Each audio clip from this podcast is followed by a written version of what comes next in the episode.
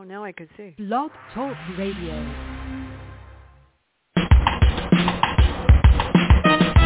Let's get lost in a better place. Pick up a book, travel through time and space. So much to learn, so much to see. A chance to escape reality. Open your mind and your heart. Gain new knowledge, get a fresh new start. And MJ Network will bring you there.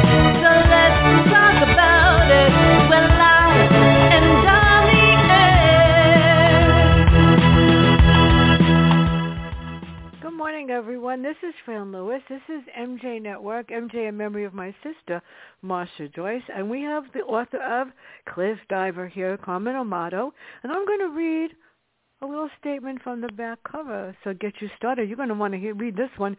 Consistently exciting, a clever Mexican tale that will leave readers eager for the series' next installment. That's a Kirkus review.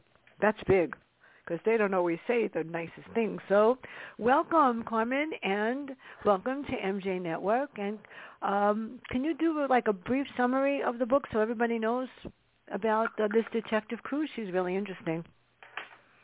Thank you, Fran. Yeah, I really appreciate uh, getting some time to talk about my favorite thing, which of course is the Detective Emilia Cruz series. Mm-hmm. She is the first female police detective in Acapulco, one of my Mm. favorite cities in the world, but unfortunately one which has been taken over by drug cartels and is Mm. having a terrific crime wave. So uh, Cliff Diver is the first book in the series, which so far is eight books with about half a dozen short reads, including a Christmas novella. And it sets up Emilia as not only the first female police detective in Acapulco, but sort of creates her world. She's up against official corruption. She's up against the Mexican notion of machismo, um, in, in which gender issues uh, really figure. And she's up against the drug cartels. So not only is she living in a stew of paranoia because of the corruption, she's dealing with horrific crime on the street, and she's also dealing with uh, a squad room full of male colleagues who don't want her there. Mm. So we've we've kind of set her up there and introduced her and her family, and then the man who will become her love interest, Kurt Rucker, who uh, he's the manager of the most luxurious hotel, the Palacio Real in Acapulco. Well, it's it's amazing. A lot of people have been writing books about female detectives or female characters that get bamboozled by a whole bunch of uh, male whatevers, and it, and it makes it hard. You know, when I started teaching, I taught sixth grade, and it was me and the guys. And don't worry, I hold my own. You, you, Well, you, I just, come from the Central Intelligence Agency. I had a 30-year career in Oh, brave. national intelligence. And when I began my career, back when dinosaurs roamed the earth, uh, I was one of the few women in wow. in my office and encountered a few um, interactions like that, and, and one uh, in which one of my male colleagues said he was just going to make life rough for me until I quit. And I laughed Mhm. and said, tell me something I don't know. Um, and I actually used that uh, interaction and placed it in Cliff Diver. So she does have uh, Yeah, I see. an an argument with uh, someone who's going to end up becoming her chief suspect. No, I, I know what you're saying. My principal, when I started, my assistant principal was my third grade teacher. So I got hired walking down the street. And he resented that. So he was going to make my life a living misery the first year. They gave me a class that nobody would even want. They prayed that I never got sick. And finally, at the end of the year, he said, "You know, I can I can access you." I said, "And who's going to do your musicals? Because I play the piano. Who's going to do this for you? Be my guest. I'll go somewhere else. I don't care." So what did he do? He gave me the top class in the school the following year because he couldn't forget it. So this is multilingual. I was learning Spanish words throughout this book, and focus on a police force that speaks Spanish, whose focus is on on her, and of course they resented her. But how come the bilingual?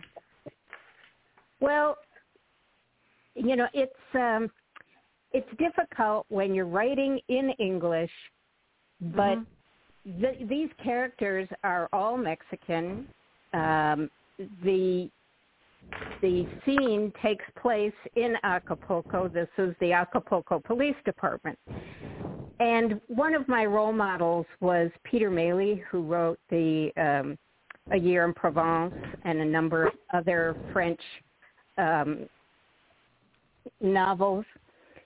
Well, he uh, was my role model when it came to adding foreign language words in your narrative so that your reader understands they're in that foreign country. Mm-hmm. And uh, you can see it in a number of other authors. Uh, another role model for me is Martin Cruz Smith's uh, Arkady Renko series, which takes place in Russia. And you'll see the same effect with the foreign language words in his narrative. So trying to show the the reader that this is taking place in a foreign country. Well, I knew I got that part loud and clear. it's just that at times I had to actually use my Spanish dictionary. Um, actually, my niece um, took Spanish, so Katie Rose helped me out here. At the yeah, back my, of the book, there's a little glossary for, for each one yeah, of the I know. I did use that also. glossary. I did use that, but whichever words I couldn't pronounce, whatever. No, I took French. My mother said to take French, and I wanted to take Spanish because I figured that would help a lot better. But tell us about I, Rico. I also took French. You took I'm yeah, sorry, I got go the ahead. French medal. I got the French medal in junior high school, and I didn't want it. I wanted the music medal because I was first violin. so I got the French medal. It's it's it's someplace around here. But yeah, I wanted Spanish because Spanish would have been fine. But tell us about her partner Rico, and tell us about the first scene with Drucker and the car. Um, yes, the book opens in a scene that is taken from uh, an experience I had in Mexico Mhm. when friends of ours had a Mexican driver who Mm. was arrested for driving a foreign plated car without uh, the Mexican uh, owner in the car.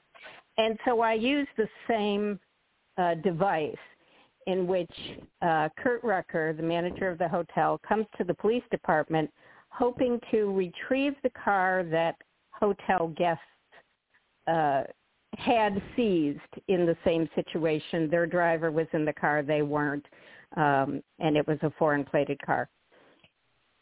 That's scary. One In of the this- teachers in my school was in Mexico, and she got killed because she just crossed the street too fast.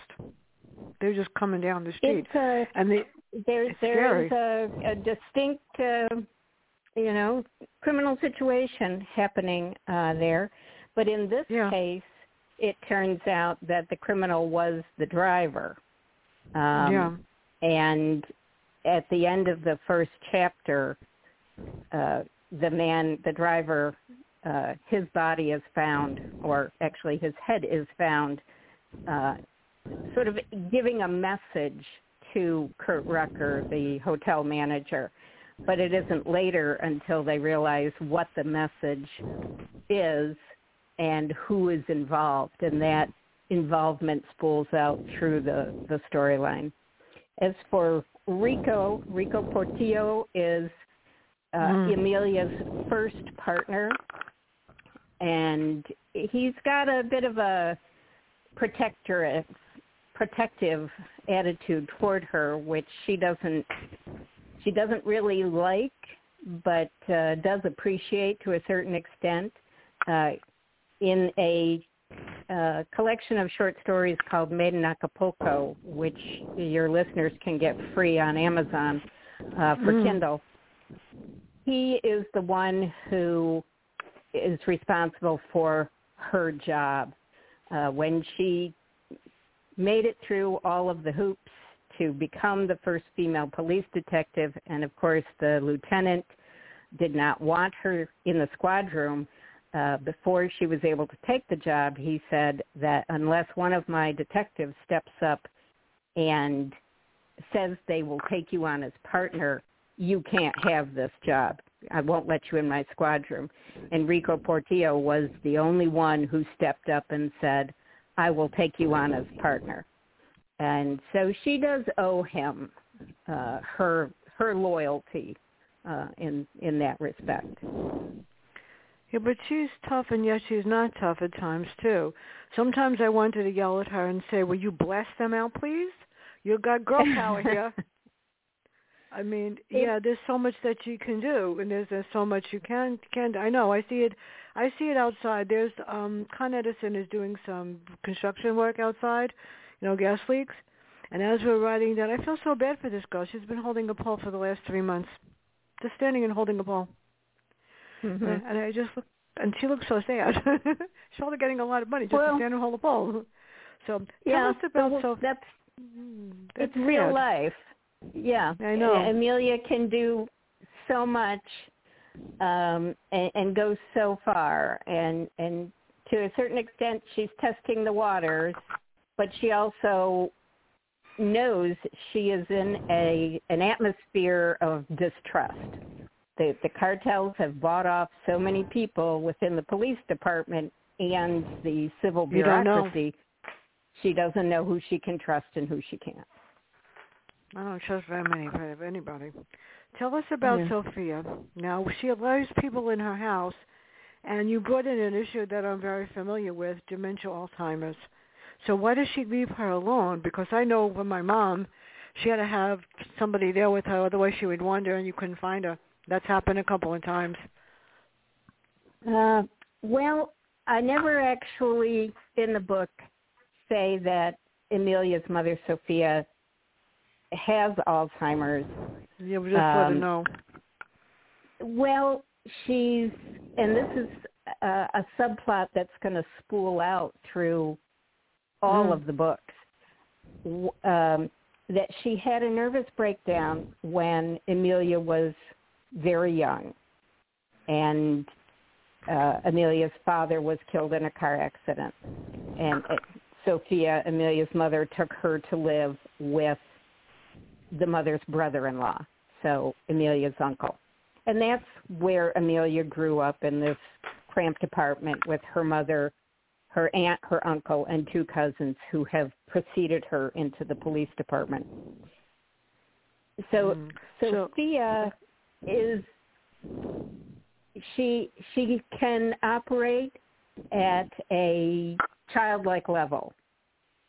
Mm. And as the series goes by, you find out what happened to cause that nervous breakdown years ago and how Sophia has I don't want to give things away, but no, kind of manipulated people through the years. And this, this is like the big family secret that traces through eight books uh, and counting. Uh, and before the series ends, which I'm not saying when that's going to happen, mm-hmm. but this big family secret has to be resolved. Uh, I get a lot of reader emails asking about things like that. Well, when so, is the next one coming out? Just one me now. Uh, the next, well, uh, as I say, number eight came out uh, last year, and uh, this past year, let's see, six months ago, a novella, The List Maker of Acapulco, came out. But the next full Detective Emilia Cruz probably won't be out until uh, 2023 because this coming year I'm releasing the a four-book Galliano Club series, which Mm. is a historical mystery based on my grandfather's tales of when he was deputy sheriff of Oneida County in New York during Prohibition. Oh, nice. So nice. I, I took a break, took a little break from Mexican cartels and uh, corruption to, you know, focus on entirely new avenues of corruption during Prohibition. Are you going to do? You going to do a tour of that, or are you just going to promote it yourself? Uh, I will probably do a number of uh, different events uh, for the Oh, nice. Galliano Club series um, in this coming year. That hasn't gotten planned out yet, but um, that that's coming. So all of my uh, newsletter readers know that after the Galliano Club series happens, then I'll be working on uh, Detective Emilia Cruz number nine. I'll have to leave some room in 2023 because 22 is practically filled. Would you believe? My show, yeah, I just I have one more date in April. That's it, people. No more. And then I'm Wow, going to have you're- a couple in. Yeah, I was like shocked. Yeah, I just filled um April with people that are not from only from the tour, from co- partners in crime, but famous authors that came out of nowhere, absolutely out of nowhere. And you know what it is because of this lovely virus that doesn't want to leave. I wish it would just die and never come back. Um, a lot of people just need interviews, and not a problem. It's it's, it's a lot of fun anyway. Yeah. It, everyone's been So- stuck at home. Uh, I do know they've been reading, and I really appreciate all the reader emails I get about the book. Well, that is, that is good because I appreciate some nice comments about mine. I read um a lot of books a week, and the, lately I've been getting some that there are two that are self-help that I'm not going to do because I don't I didn't ask for them, and if I don't want to read it, I won't. If it's not really something that interests me, I just won't read it because I don't want to write something mean. It's not me. So tell us about the murder scene. She, the first time she sends to a murder scene, that must have been a little traumatic. And tell us about Inocente. What did she begin to to uncover? Well, she she uncovers, uh, let's say, a, a secret second life. Now, Mm. the the murder victim is her own lieutenant, uh, a man who Mm. has not treated her very well Yeah, in the past two years, and and she knows he's a dirty cop, and she will actually connect him to a kidnapping and uh, a counterfeit money scheme. So when she finds him, he's on his own speedboat, which has washed up on the beach at Kurt Rucker's luxury hotel. Uh, it, it's kind of a gruesome situation. There's a plastic bag over his head. He's Oh, obviously God. had his head caved in by a blunt object, uh, and and he's dead on the boat. Um, and it's a shock because, of course, when she goes to the murder scene, somewhat excited because she's gotten all these crummy assignments before, and now she's actually going to get to investigate a homicide. And she and her partner Rico are shocked to find out it's their boss dead on this boat. So she reports back, and surprisingly, the head of the police union puts her in mm. charge, even though she's Yeah, basically still a rookie. And his reasoning to her is women are less corrupt than men. But he gives her some interesting instructions, which is no matter what, unless she can prove it's the wife, she can arrest the wife. But other than that, she doesn't make an arrest. She just tells him and he'll take care of the arrest. So that should set off a few alarm bells. What is the union chief's, you know, what what's his game? What is he playing? And as it turns out, he's a very gray character. Maybe he's on her side, maybe he's not.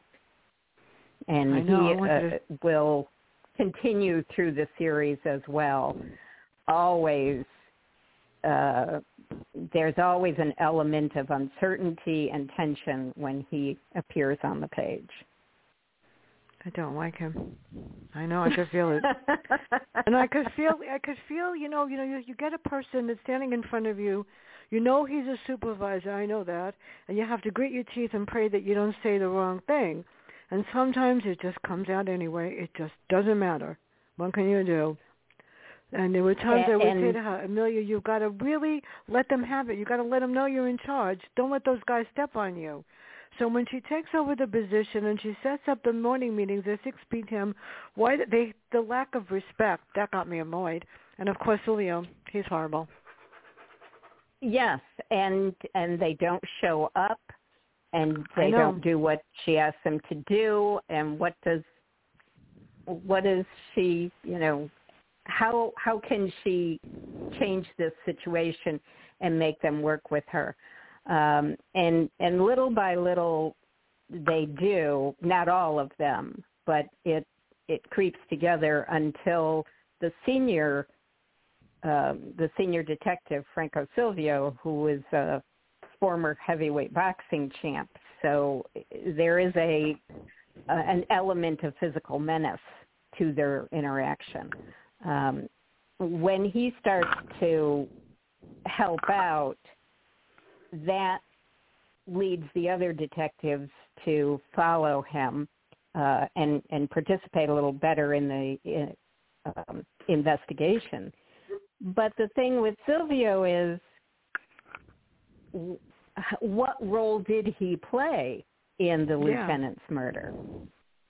So that that that is an open question towards the end. Well, we're not going to tell them the answer to that. You guys got to read this. No. Seriously. I don't want to give no, any spoilers. no, I get eye strain a lot reading, and some of these books have given me total eye strain because I can't put them down. What can you do? Um, well, Tell us right. about Fausto and the kidnapping and the man whose son he returned. Why take the money? Not nice. Well, that that is part of the whole secret life mm. that the lieutenant was was keeping mm-hmm. from the rest of the the police department. So by day he was um, the chief of detectives for the city of Acapulco. You know, not that uh, Mexico has a very good record when it comes to closing cases. I think they have like a two percent solve rate uh, mm. across the country, and Acapulco is not immune to that. But apart from that, he came from a wealthy family. His brother controlled uh, a number of uh, businesses, including a bottled water business. Now, in Mexico, there is you don't drink the tap water. Everyone drinks bottled water, and mm. water is delivered to your house in these great big five-gallon uh, jugs. Um, and that was the company that the family uh, owned and helped to make them wealthy. But the brother understood that Fausto Inocente, the lieutenant of detectives, uh, was a big gambler and gambled away all of his family money, and mm-hmm. so the brother refused to give him any more.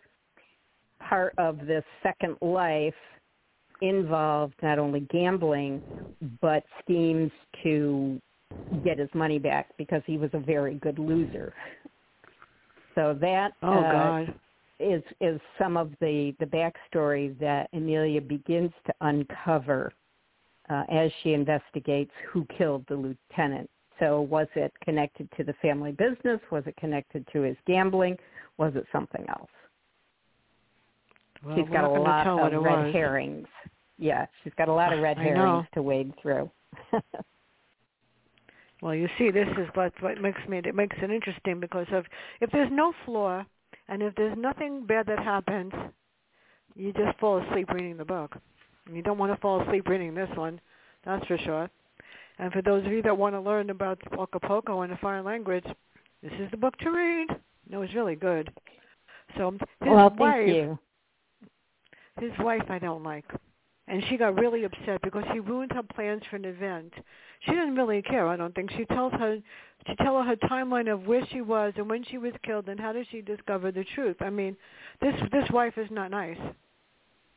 His wife. No, she she was not nice, and unfortunately, she the role model for that woman was uh, a few of the uh, the mothers I met when my children were in school in Mexico. Oh God. Um, and yeah, where they were very focused on appearances and mm-hmm. uh, their their social uh, events. There there is a very big disparity in incomes in Mexico, uh, and it's very very apparent. It it's not something that's hidden, um, and of course, when you're driving around, you keep your windows up. You you don't mm. hang a hand with an expensive watch out the door, etc. Uh, I had one friend who unfortunately did that, and she was driving with her purse, with the handle of the purse looped around her arm, and oh, she God. stopped at a red light. She had the windows open. Somebody on a motorcycle came up, grabbed the purse, but because the the leather strap was wound around her arm, they pulled so hard it broke her arm, and she let go oh, of the God. purse. And she's sitting behind the wheel of her car. So be, um, that's crazy. That that was not too smart. no. Uh, so we we met some interesting folks there, and as I say, one of the few of the moms were the role models for uh, Lieutenant Inocente's kind of abrasive wife. So they live in a beautiful condo, certainly not a place that uh, police salary paid for. Uh, and when they first meet her, yes, all she's interested in is my husband's dead. Well, this it wrecks my my plans for the social season. Uh, and she's very removed from her children's lives too, and and that becomes a, a pivotal uh, plot point uh, in the story as well. Yes, she's well, her, she's definitely her, the opposite of Emilia. Well, she she's I know when I like Bruno the brother, and I felt sorry for those children, and he wants her to stay out of their lives, and I don't blame him. I don't blame them at all, because those poor kids yes. were left. She just only cares about herself, and she doesn't really care about those children. And she's lucky she had nice children. So he doesn't want her yes. And when is when is Emilia going to go tell her tell her to go stick a sock in it? Well, I think the readers will find the the ending very satisfying um, when it comes to Emilia's mm. interaction with uh, the widow of her lieutenant. Um, there was just nothing about either the lieutenant or his wife that elicited sympathy. He was a dirty no. cop with this crazy, you know, secret life. The wife only was with him because of the money he was bringing and the lifestyle that she wanted to enjoy, even though she was already having an affair with somebody else. So uh, that's more red herrings that Emilia has to wade through. So we, we've got a very complicated uh, mystery here. It's a who done yep, it with a lot of relationships that factor into what happens and how the mystery is solved. I'm I'm not a forensic kind of writer. Mm-hmm. Um, I do use that to a limited extent, but this is not uh, a book full of scientific uh, details uh, about solving clues or blood spatters or DNA, et cetera. Um, a, the mystery that I write, uh, all of my books really hinge on the relationships, complexity of the relationships, and how people react to each other and to events. I got that. That I knew. But you know what happens? Sometimes if somebody really isn't trained in forensics and blood splatters and stuff in DNA, and I can tell when they don't know what they're talking about by now after reading a million books. And then if they do too much, it sort of kills the plot, takes away from the murder and solving it. So it made it simple. As events come to light, Emilia realizes, this is really cool people, that the head of the union and the police chief, they want the case closed, but not the same way. That's what's really amazing.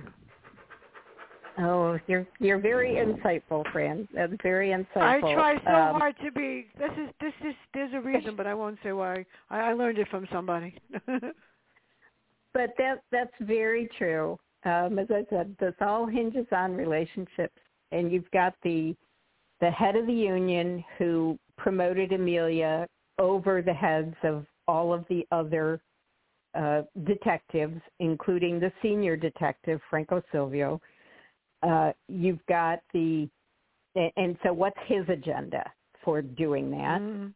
Uh, the chief of police, who has a, kind of an unknown relationship with both the dead man, who was the head of uh, the detective unit, and the uh, head of the union. So what's his agenda? And then, of course, there's a third agenda, and that is the mayor of Acapulco. And uh, she's one of my favorite characters. Her name is Carlota. And I, when I wrote that character, I saw Salma Hayek uh, in my Mm. head as that woman. And she doesn't want anything nasty or untoward to come to light. She wants everything swept under the rug because Carlota would like to have Acapulco host a Summer Olympics. And in in another world where the drug cartels were not uh, fomenting violence on Mexico Street, Acapulco would be a dream location for an Mm. Olympics, in my view, having been there several times. It's such a beautiful, beautiful setting.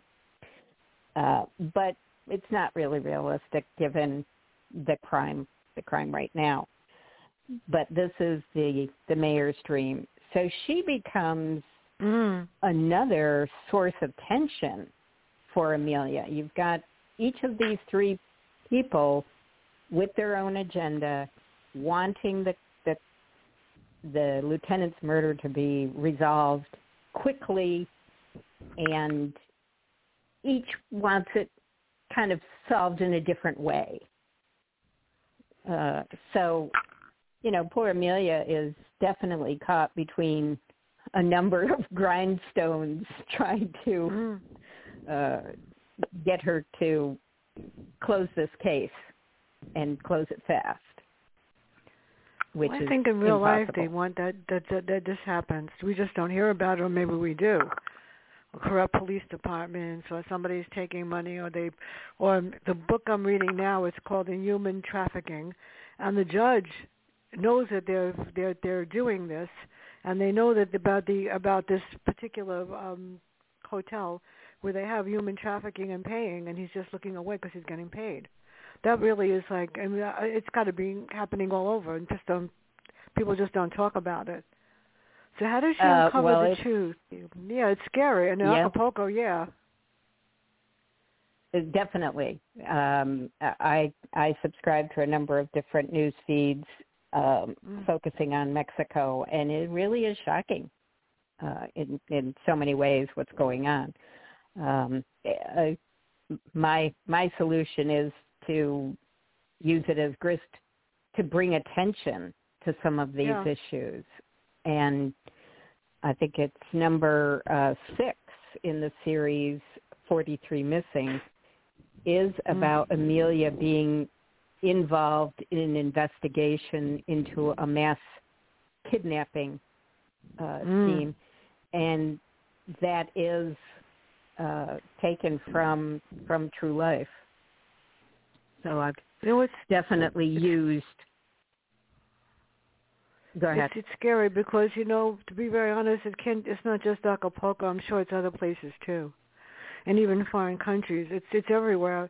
That's the sad part, and it's just not brought to light too often, and it's scary. Right. So, so as, as a fiction writer, I can try and and and sort of highlight these issues. I can bring it to people's attention, and definitely uh, that's one of the things that so many reviewers will say. I learned so much about Mexico. I learned so much about what's happening there. It's it's scary, yeah. So how does she uncover the truth about Fausto, and why was it hidden from the public?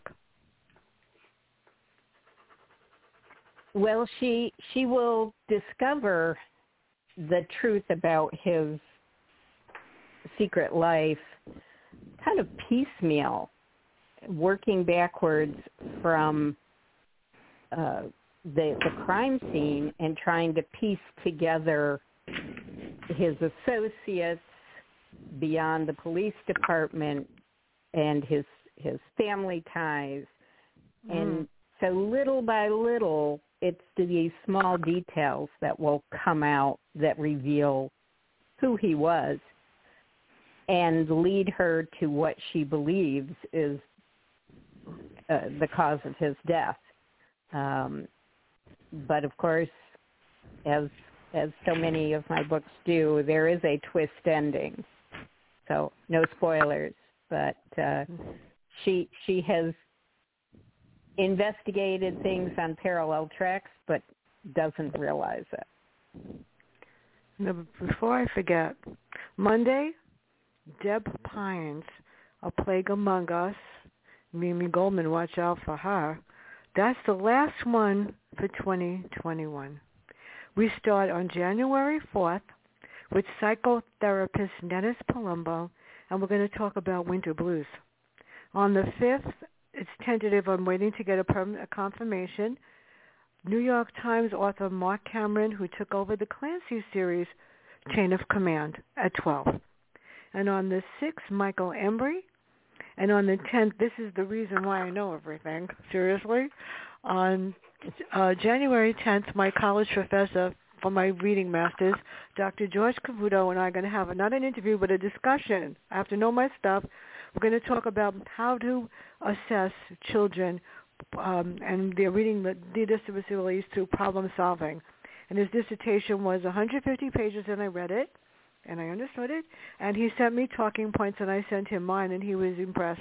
So we're going to talk about the correct way to understand children and their learning disabilities and how to correct them. So that's going to be a good show for parents to listen to. And there's a whole lot more coming in January. So how did you use your experience in law enforcement to create this plot?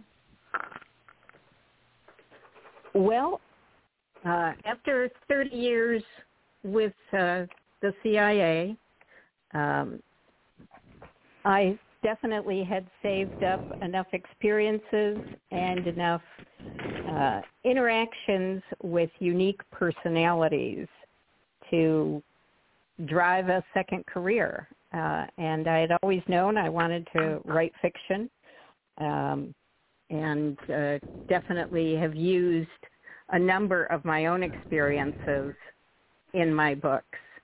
Um, in my first book, uh, the political thriller "The Hidden Light of Mexico City," uh, I, for example, I use the experience of being in a bank and trying to cash a check now, I was uh, standing in line. There was quite a number of uh, people ahead of me. And most of the folks standing in line were definitely workers. Uh, now, in mm-hmm. Mexico, mm-hmm. the more Spanish blood you have, the higher on the social ladder you are. It's it's a very rigid class structure, very blatant, and also very tolerated. So I was in the bank waiting to cash a check written to me from the account of a NATO ambassador. Most mm. of the hmm. others waiting in line, they're workmen or maids. So we're looking at paint-stained overalls, navy or gray maid uniforms, slow line, plenty of time to look around. So this fellow in an expensive suit, looking just like the cover of GQ magazine, walks in. Instead of going to the end of the line, he cuts in about five people ahead of me. Nobody says a thing. Not the security guard, not the man behind him, nobody. Everybody pretends it didn't happen because, you know, he's at the top of the social ladder and he's entitled. Well, I've been waiting and I want to say something, but this isn't my country and this isn't my fight. Mm-hmm. But I did make a loud huffy noise. That earned me a few dark looks, like I was the problem. When I got to the teller, she gave me one of those looks, then ran my endorsed check through a little machine that covered it in red ink. Told me the check was invalidated and couldn't be cashed. The excuse that she gave me was that the signature on the check didn't match the one on file. Mm. When I tried to protest, she gave me a shrug and told me to come back in 15 minutes, that catch-all phrase that translates into get away from me.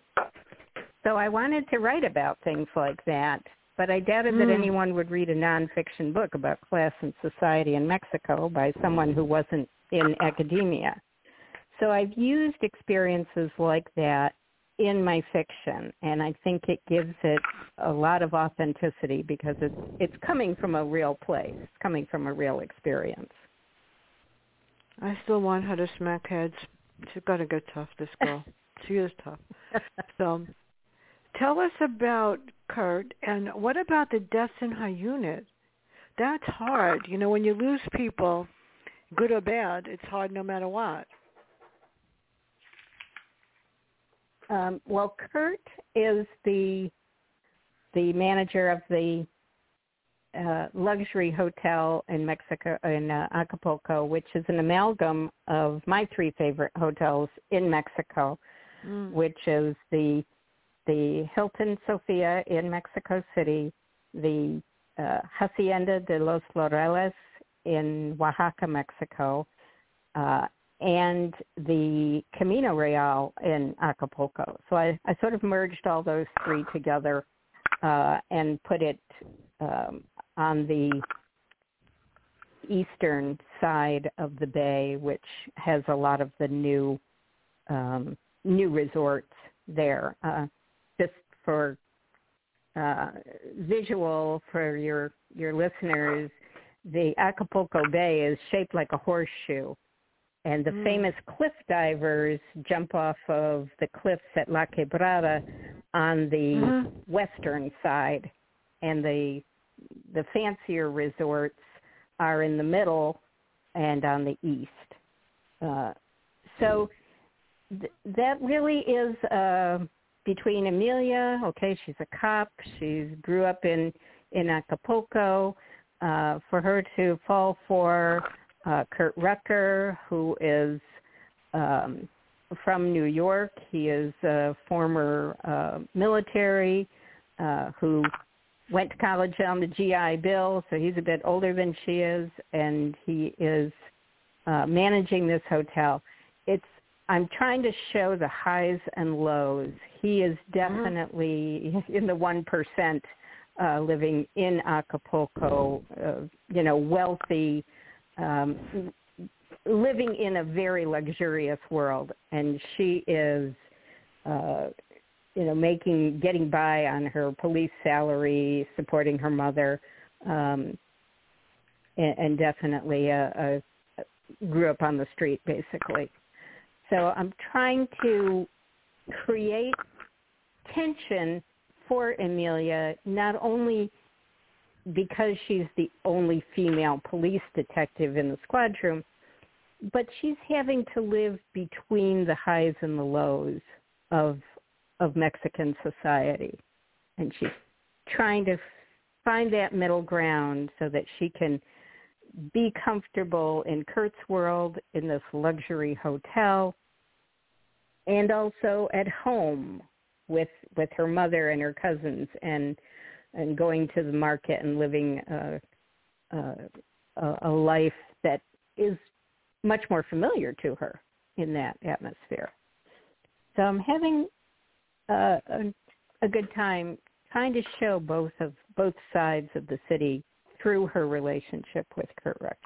Okay, so I have to ask a little this bit question. Of romance Uh, he's That's good. he's in all the books. Oh, good. I Um, was going to ask that if you're going to bring him back, because I got to have somebody positive to think about when you write the next one. Well, it, Kurt Kurt ends up being her oasis when when Mhm. the crime and the paranoia and the corruption get too much. He's he's that solid spot for her. He's the oasis in the middle of the craziness. That's not to say their relationship is easy, and it Mhm. it's kind of a roller coaster. Um, in fact, at one point, when they, uh, I guess this isn't a spoiler, but they do break up at one point.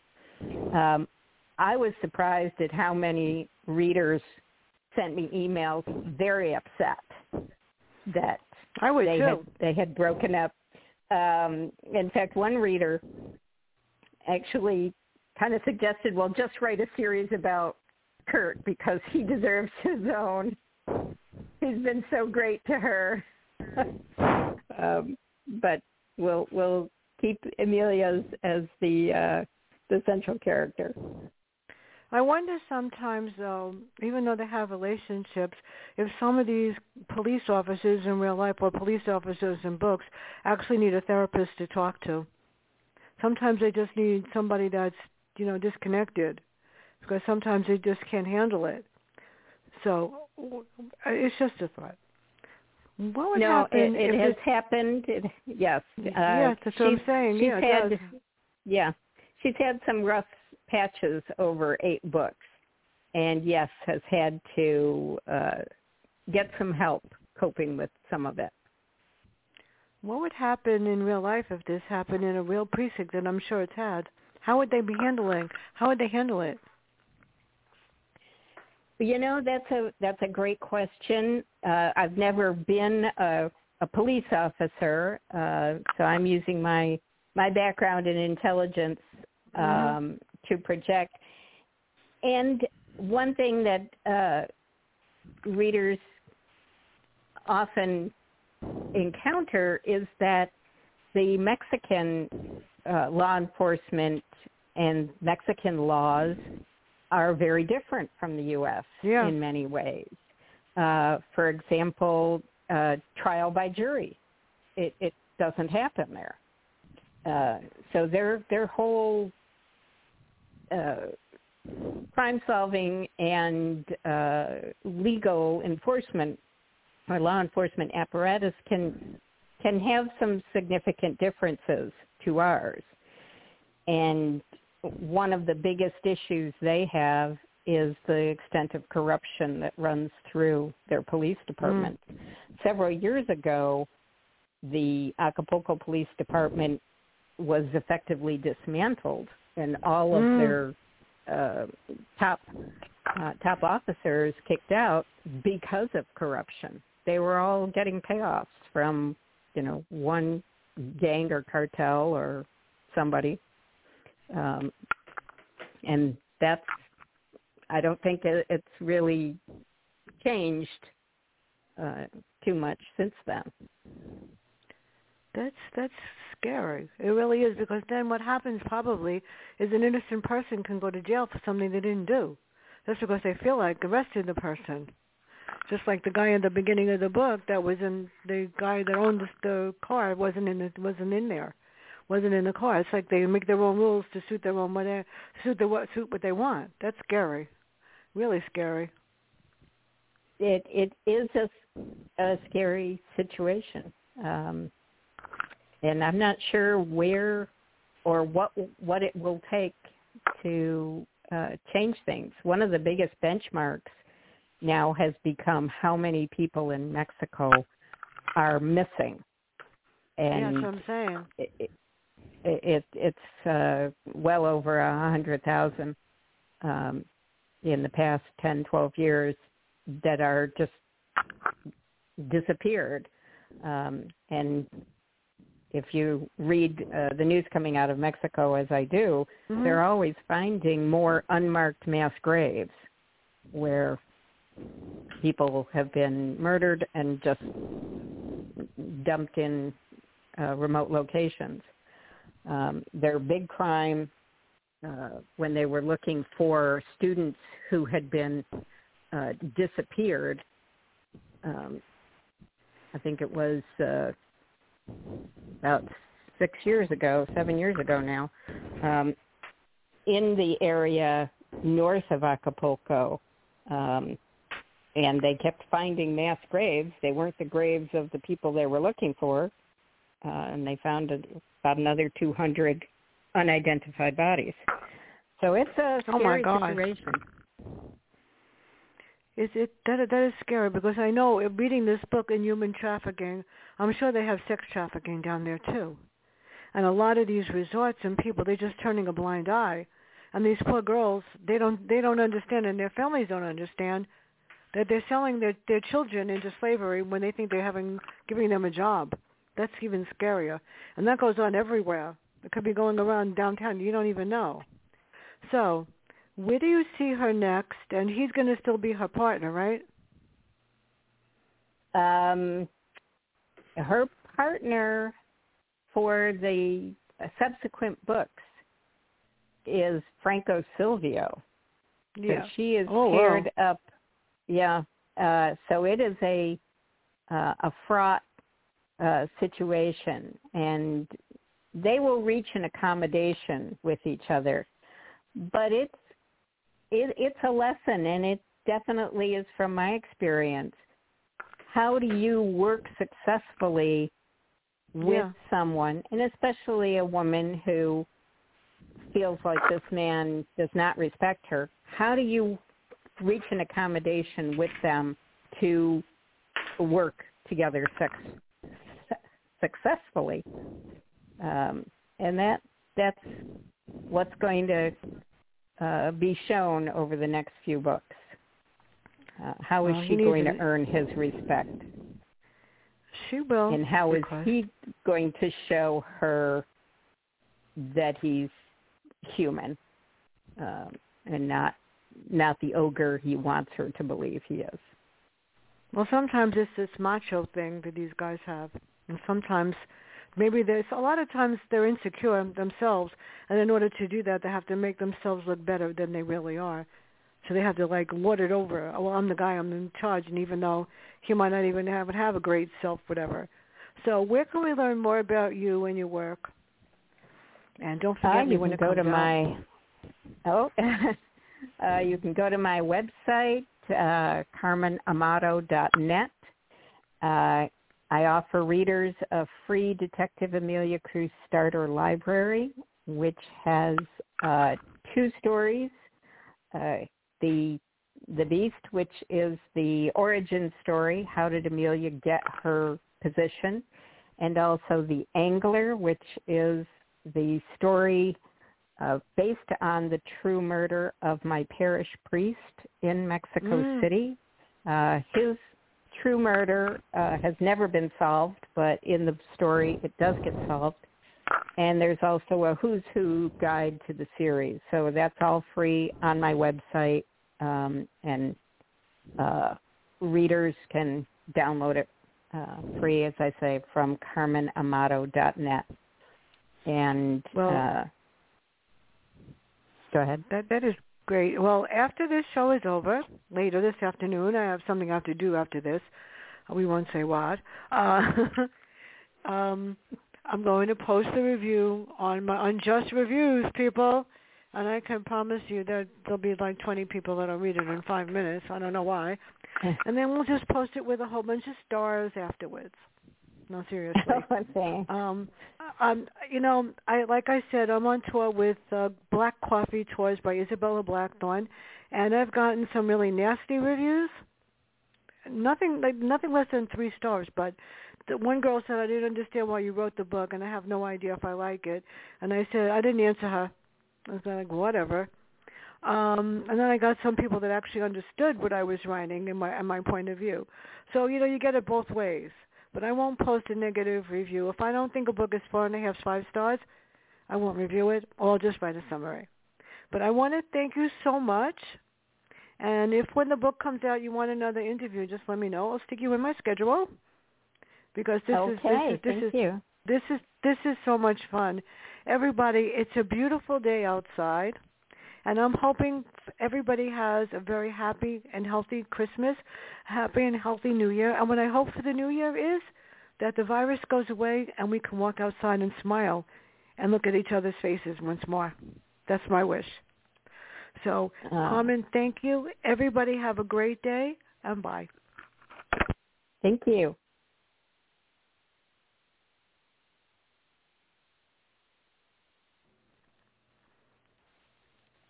Lucky Land Casino asking people what's the weirdest place you've gotten lucky? Lucky? In line at the deli, I guess? Aha, in my dentist's office. More than once, actually. Do I have to say? Yes, you do. In the car before my kids' PTA meeting. Really? Yes. Excuse me, what's the weirdest place you've gotten lucky? I never win and tell. Well, there you have it. You can get lucky anywhere playing at LuckyLandSlots.com. Play for free right now. Are you feeling lucky? No purchase necessary. Void where prohibited by law. 18 plus. Terms and conditions apply. See website for details.